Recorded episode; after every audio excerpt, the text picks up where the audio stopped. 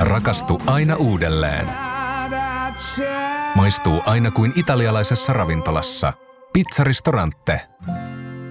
Ja sit mennään Kaukosen laidalle. Sitä, että se on just vähän niin kuin ongelmallinen toi homma, että klasikin ei pitäisi pelaa enää niitä minuutteja, mitä se pelaa.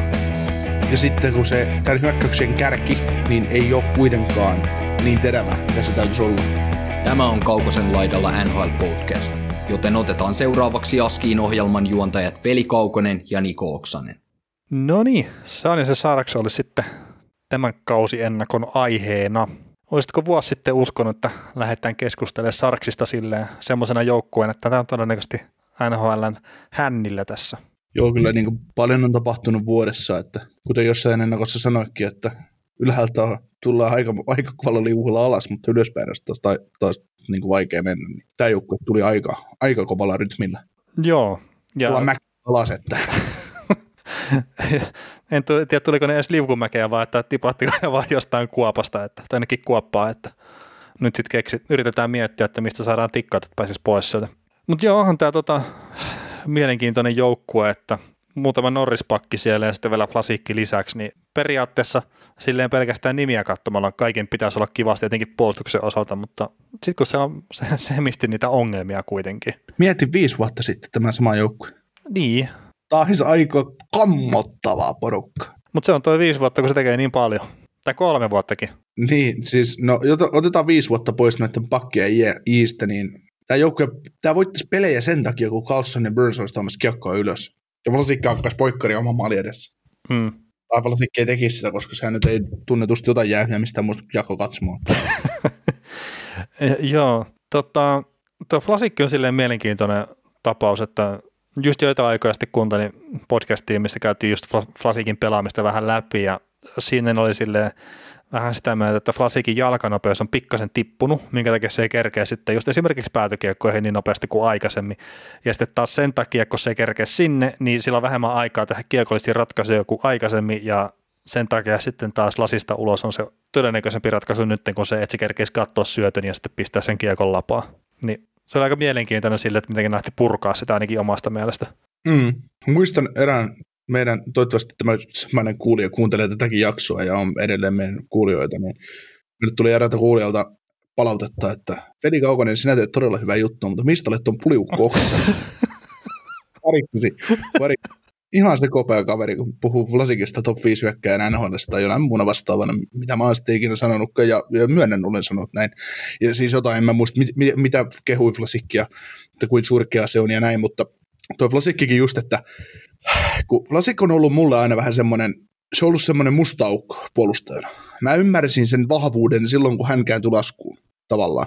Mulle San Jose on muutenkin aina ollut semmoinen joukkue, että kyllä mä sen pelejä on katsonut, mä oon tykännyt siitä, kun Jumbo ja Marlö ja kumppanit painaa maaleja ylivoimalla ja näin, ja niillä on viihdyttäviä kotipelejä, ja yleensä semmoinen aika varma overjoukkue on ollut, niin kyllä pitkävetoon, että maaleja tulee ja näin, mutta, mutta se Vlasikin pelin, kun tämä joukkue on aina puolustuksen osalta, niin katsottu aina Bursia, niin mm, siinä on jää Vlasikin vähän unholaa, ja se, että se Vlasikin ää, tota, eliittityylinen puolustusalueen puolustuspeli ja se, millä eliittipuolustaja hän parhaimmillaan ollut, niin se, se jäi mulla tavallaan pahemman, pahemman kerran varjoon. Ja sitten kun mä rupesin sitä seuraamaan, mulle sanottiin siitä, että seuraa nyt Vlasikkia, että kuinka hyvä se on, niin mä rupesin, iha, rupesin ihastua siihen puolustaja. Ja, ja nyt se nyt siinä on, niin kuin sä annoit on hyvän esimerkin, mitä sä kuulit, mitä, mitä pod, toisessa podcastissa on menty kaverin, kaverin pelaamista läpi, niin joo, se on aika monella puolustajalla varsinkin tämmöisellä niin kuin puolustavalla puolustajalla tulee ongelma ennemmin tai myöhemmin, että kun ei kerkeä enää päätykiekkoihin tai ei kerkeä olemaan enää se sama mikä ennen tavallaan, että, että vaan ikää vaan tulee lisää ja näin, että se jalka, jalka ei enää riitä. Mutta mä väitän, että Vlasikki tulee edelleen tämän koko sopimuksen loppu, loppuajan, niin tämä tulee olemaan todella arvokas alivoimapelaaja tälle joukkueelle ja todella arvokas pelaaja pelaamaan aloitukset ja kaikki tämmöiset tilanteet, koska se kokemus, mikä tuolla kaverilla on puolustusalueen puolustuspelaamisesta, niin sitä ei ole kellään muulla tuossa pakistossa. Joo, ja ne puhuu siinäkin sitä, sitä, että se on just vähän niin kuin ongelmallinen toi homma, että Flasikin ei pitäisi pelaa enää niitä minuutteja, mitä se pelaa. Että se, tällä hetkellä se rooli on ehkä vähän liian iso, ja se on varmaan osittain myös pakon sanelema, että kun siellä ei ole ketään muita, plus sitten se palkka on aika iso. Ja sitten siihen lisätään vielä se, että Flasikin pitäisi olla paikkailemassa Carsonin tai Burnsin virheitä. Niin sitten kun se ei tällä hetkellä ole enää ehkä ihan sillä tasolla, että se pystyy tekemään sitä, niin sitten se ongelma kertaantuu. Mm, ja ja sitten sit- myös sit Carlson nähdään ja sit on nähdään- tiputtaa tasoaan. Niin, ja sitten nähdään Vlasikin, se nähdään Vlasikin huonoutena tavallaan. No siis siinä on monta juttua, mitkä vaan niin kuin pyörittää sitä lumipalloa väärään suuntaan. Mm. Mutta eikö tämä ongelma ratkaise sillä, että lyödään Carlson ja Burns, Burnsi samaan pariin? Ehkä keskenään virheitä saakeli. Haluatko tehdä se, se, se voisi olla valmentajalta just silleen, ampuu itse omaan nilkkaan ja sitten kokeilee, että miten se juoksu lähtee sen jälkeen. Joo, mutta ei, ei se, on niin kuin, se, on, se, on, se on tavallaan ongelmallista. Et tässä joukkuessahan nämä kolme, kolme kovapalkkaista pakkia, ne täytyisi jakaa kolmeen pariin yksinkertaisesti, mutta se, että kenestä Erik Carlsonille pakkipariksi, kenestä Brent Burnsille pakkipari, kenestä, no Lasikki nyt voisi pelata kenen kanssa vaan kolmosparissa, mutta onko 7 miljoonan palkalla tuommoinen kaveri, niin onko kolmospari oikea paikka? No periaatteessa mukaan ehkä ois. Tai kakkospari olisi oikea paikka, mutta kun tässä joukkueessa on kaksi häntä vielä parempaa puolustajaa, niin kuin peli, pe, pelillisesti parempaa puolustajaa, mitä hän, niin ne ottaa ne paikat. Joo, ja sehän tässä, siis Sarksin kohdalla ei pelkästään puolustuksessa, vaan myös hyökkäyksessä, niin se uusiutuminen omien varausten kautta, niin se ei tällä hetkellä ole oikein onnistumassa. Ja, Niin. Ja siitäkin just puhuttiin, että, että kun Donskoit ja kumppanit lähti viime kaudella pois, että sitä poistui hyökkäyksestä sitä syvyyttä aika paljon, niin sitten vähän toivottiin sitä, että ne nuoret pelaajat, mitä siellä on, ihan silleen lupaavia kavereita, että ne ottaisi sitten niitä paikkoja. Että esimerkiksi tämä Jekor Spiridonov, että esimerkiksi se ottaisi paikan sieltä hyökkäyksestä sitten just viime kaudelle. Mutta sitten just siinä samassa podcastissa ne puhuu, että kun oli jotain junnuleiria ollut katsoa Sarksin niistä, että kun ei hemmetti, edes niinku joukkueen omat scoutit ei näe sitä, että ne pystyy ottaa sen paikan. Mutta sitten kuitenkin siellä seuran toimistolla uskotaan siihen, että joo, joo, kyllä ne ottaa sen paikan, kun ne on niin hyviä, hyviä tyyppejä, hyviä junnuja. Mutta kun ei ole valmis vaan yksinkertaisesti vielä. Ja se ei ole välttämättä taidoista kiinni, vaan ei ole valmis miesten peleihin tolla tasolla. Niin se on iso ongelma Sarksille tällä hetkellä, että siellä on jo ihan hyviä palikoita, että siellä hyökkäyksessäkin siellä on kaksi ketjua hyvää, silleen hyviä pelaajia. Se ei riitä, kun pitäisi olla myös se kaksi alinta ketjua sitten vielä hyviä pelaajia, jos haluaa Kyllä. pärjää tuossa sarjassa. Niin, ja, siis, ja sitten kun se tämän hyökkäyksen kärki, niin ei ole kuitenkaan niin terävä, mitä se täytyisi olla, että se riittäisi kantamaan tätä joukkuetta. Niin, no jos otetaan esimerkiksi tämä nyt, no heitetään, että tämä Evander Kane, Logan Couture, Kevin Labanc, että se olisi ykkösketju. Joo, tosi kiva. Pitäisi olla kolmosketju tai kakkosketju, jos sä menet voittaa Stanley Cupin. Mm. Tai sitä Siis se on oikein. ollut silloin pari vuotta sitten. Mm. Että jos siellä on ollut Jumbo ja Pavelski ollut edellä arvoasteikossa. No okei, ne saattaa pelaa myös samassa ketjussa, mutta että Kouturi ei ole kantanut sitä ykkösvastuuta. Tai sitten nyt Hertteli on esimerkiksi kakkosentteri, niin no joo, siis hän on älyttömän hyvä siinä, mutta se on saattanut olla kolmosentteri pari kautta sitten vielä. Niin, niin se, se, on vaan Sarksilla, että niiden pitäisi saada näitä nuoria pelaajia tuonne kyllä lisää aika paljon ja aika nopeasti. Kun ei ne pysty, ne ei ufa-markkinoita, ne tule ostaa yhtään ketään. Joo, se on, se on mahdotonta. Ja sitten, okei okay, siis, joo, muutamia hyviä hyökkääjiä. Puolustuksessa mä toivon todella hitto, että se Erik Carlson nyt on sitten saanut itsensä kuntoon ja se pystyy pelaamaan sillä tasolla, kun, no mitä se oli esimerkiksi Sanjosessa silloin, kun se on mennyt siihen joukkueeseen. Sehän oli ihan hyvä puolustaja vielä silloin. Viime kausi oli vähän, ee, en mä nyt sano, että se on ollut ottavan parhaalla päivien tasolla, että sitä tuskin tullaan enää ikinä näkee. Mutta jos se pystyy olemaan edes se jonkunnäköinen hyvä versio itsestään, niin se auttaa tätä joukkuetta aika pitkälle. Kyllä. Mutta sitten toi maalivahtipeli. Martin Jonesia ollaan kirjoittu alimpaa helvettiä jo pari vuoden ajan, ja sitten sinne hommattiin vielä NHL toisiksi huonoa maalivahti viime kaudella, Devan Dabnikki. Ja tämä nyt on muistaakseni Clearsight Analyticsin mukaan just, että Devan Dabnikki oli toisiksi huonoa maalivahti. Että vain ja ainoastaan Jimmy Howard oli huonompi. Niin ihan vaan, että mikä on se juttu, minkä takia nämä kuvittelisivat, että nämä on hyvä joukkue. Hmm. Se, se, on, se on mielenkiintoista, mielenkiintoinen kysymys kyllä. Niin, en mä tiedä.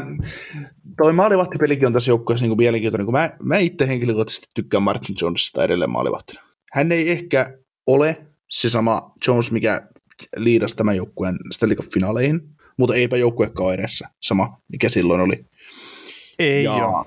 ja, ja tota, kun mä tykkään niin Jonesista edelleen teknisesti todella, mä, se on teknisesti todella laadukas maalivahti. Siis mä sanoisin Jonesin kohdalla, että siitä on vähän semmoisia viitteitä, että sille pääkoppa kestä.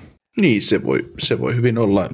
Paha, paha, paha näitä on mennä sanomaan, mutta se, että kun mä katson Martin Jonesia, niin mä näen siinä ykkösmaalivahdin, siis teknisesti ja semmoisena niin kuin kaikki se eleet tämmöiset, mutta meneekö Martin Jonesille helppoja maaleja? Mun mielestä menee.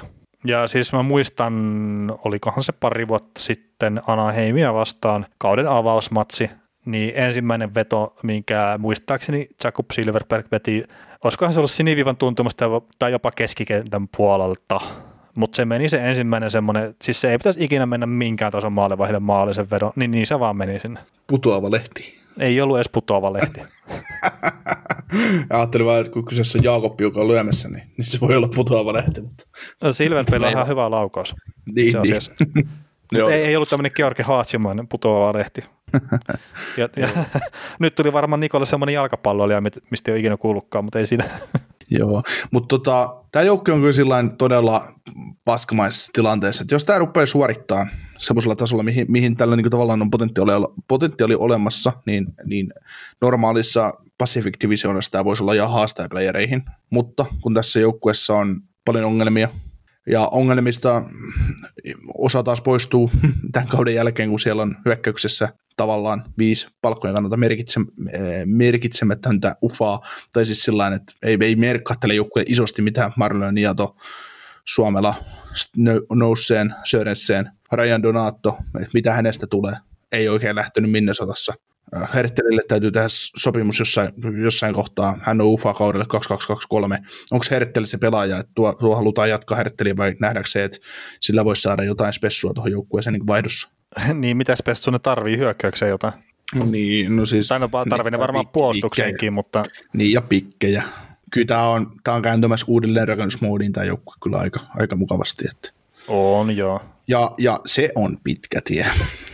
No joo, kun tässä ei, ei ole kuin loppuelämän ajaksi just niihin muutamiin puolustajiin pistetty taaloja kiinni. Niin. niin, siis kaudella 24 ja 25 nämä maksaa kolmelle, kol, kolmelle pakille yhteensä sen 27 miljoonaa palkkaa, että ja enemmänkin. 20, joo, 27 miljoonaa, niin 26,5 miljoonaa, niin, niin, niin, niin se, on, se on paljon, ja kun puolustajan iät on silloin 39, 37 ja 35, niin se on ehkä sen hetken NHL-liigassa niin vähän liikaa.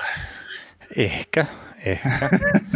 Toki tässä kun kuuden, seitsemän vuoden päästä sitten, kun keskustellaan ja Erik Kaasaninkin sopimus rupeaa olemaan silleen taputeltu, niin me ihmetellään, kyllä, että miten niin, nopeasti si- tämä aika on mennytkään. niin, silloin me on mietitty, että niin, kyllä, nämä, niin kuin, kyllä kuinka väärässä olimmekaan, kun tämä on painanut nyt kuusi kautta putkeen 120 pistettä pakin paikalta, kun sen piti olla valmis silloin 30 jo. Niin paljon tuo sarja varmaan tuu muuttuu kuitenkaan. Mutta joo, siis t- t- jos ne jotenkin saisi rakennettua noin alaketjut semmoiseksi kunnon vittumaiseksi grinder-ketjuksi, niin sitten tämä olisi jo, näkisin mahdollisuuksia pärjää jopa tällä kaudella. Mutta kun joten en mä näe sitä niin kuin en, en mitäänkään. Ja, ja mun on ihan pakko he ottaa esiin tämä, että, että kun tuo Evander Kane nyt on muutaman kauden vaan vaikuttanut tuossa joukkueessa, ja se tuli ihan niin kuin NHL-eliittitiimiin, niin jännä silleen, että pari vuotta sen jälkeen, kun herra tuli tuohon joukkueeseen huseeraamaan, niin tämä nyt yksi NHL paskimpia joukkueita. Ja siis tämä ei ole välttämättä mitään tekemistä keskenään, mutta se on kuitenkin tuot Winnipegistä lähti Buffaloon, taas Winnipeg ruveta pikkuhiljaa sen jälkeen pärjäämään. No Buffalosta ei ole vielä tapahtunut mitään positiivista, mutta ehkä toivottavasti sielläkin tapahtuu jossain kohtaa. Mutta se on jännä, miten joitakin pelaajia seuraa semmoinen, että ne joukkueet, en mä tiedä, alisuorittaa tai ne on vaan huonoja silloin, kun se pelaaja on siinä joukkueessa. Toki pakko sanoa kyllä sen verran, että Evan Rikeen tuli huonoa hetkeen nyt tuohon Sainoisen Sarksiin, kun tätä asiaa silleen pohdiskelee. No. Sä, sä et tiedä, mitä sanot tähän. Ei, ei, mulla, ei mulla mitään sanottavaa tähän joukkueeseen. Mulla ei mitään, mulla ei mitään kosketuspintaa San Joseeseen. Mä en tykkää siitä tilasta, mistä joukkue on. Ja mua ahdistaa se, miten nopeasti, miten, no taas nähdään se, että miten muutama huono sopimus pystyy tuhoamaan joukkueen ihan totaalisesti. Niin, muutama huono sopimus, ja sitten kun tällä joukkueella ei ilmeisesti kuitenkaan sitä aiempaa historiaa tuommoista mammuttisopimuksista, miten on tehnyt tässä viime vuosina, niin silleen huono juttu kyllä, ja sitten kun on vielä todella pitkään kiinni näissä kaikissa lapuissa, mitä ne on tehnyt. Et eipä siinä, mutta tota, se pudotuspelihomma, niin, niin, niin.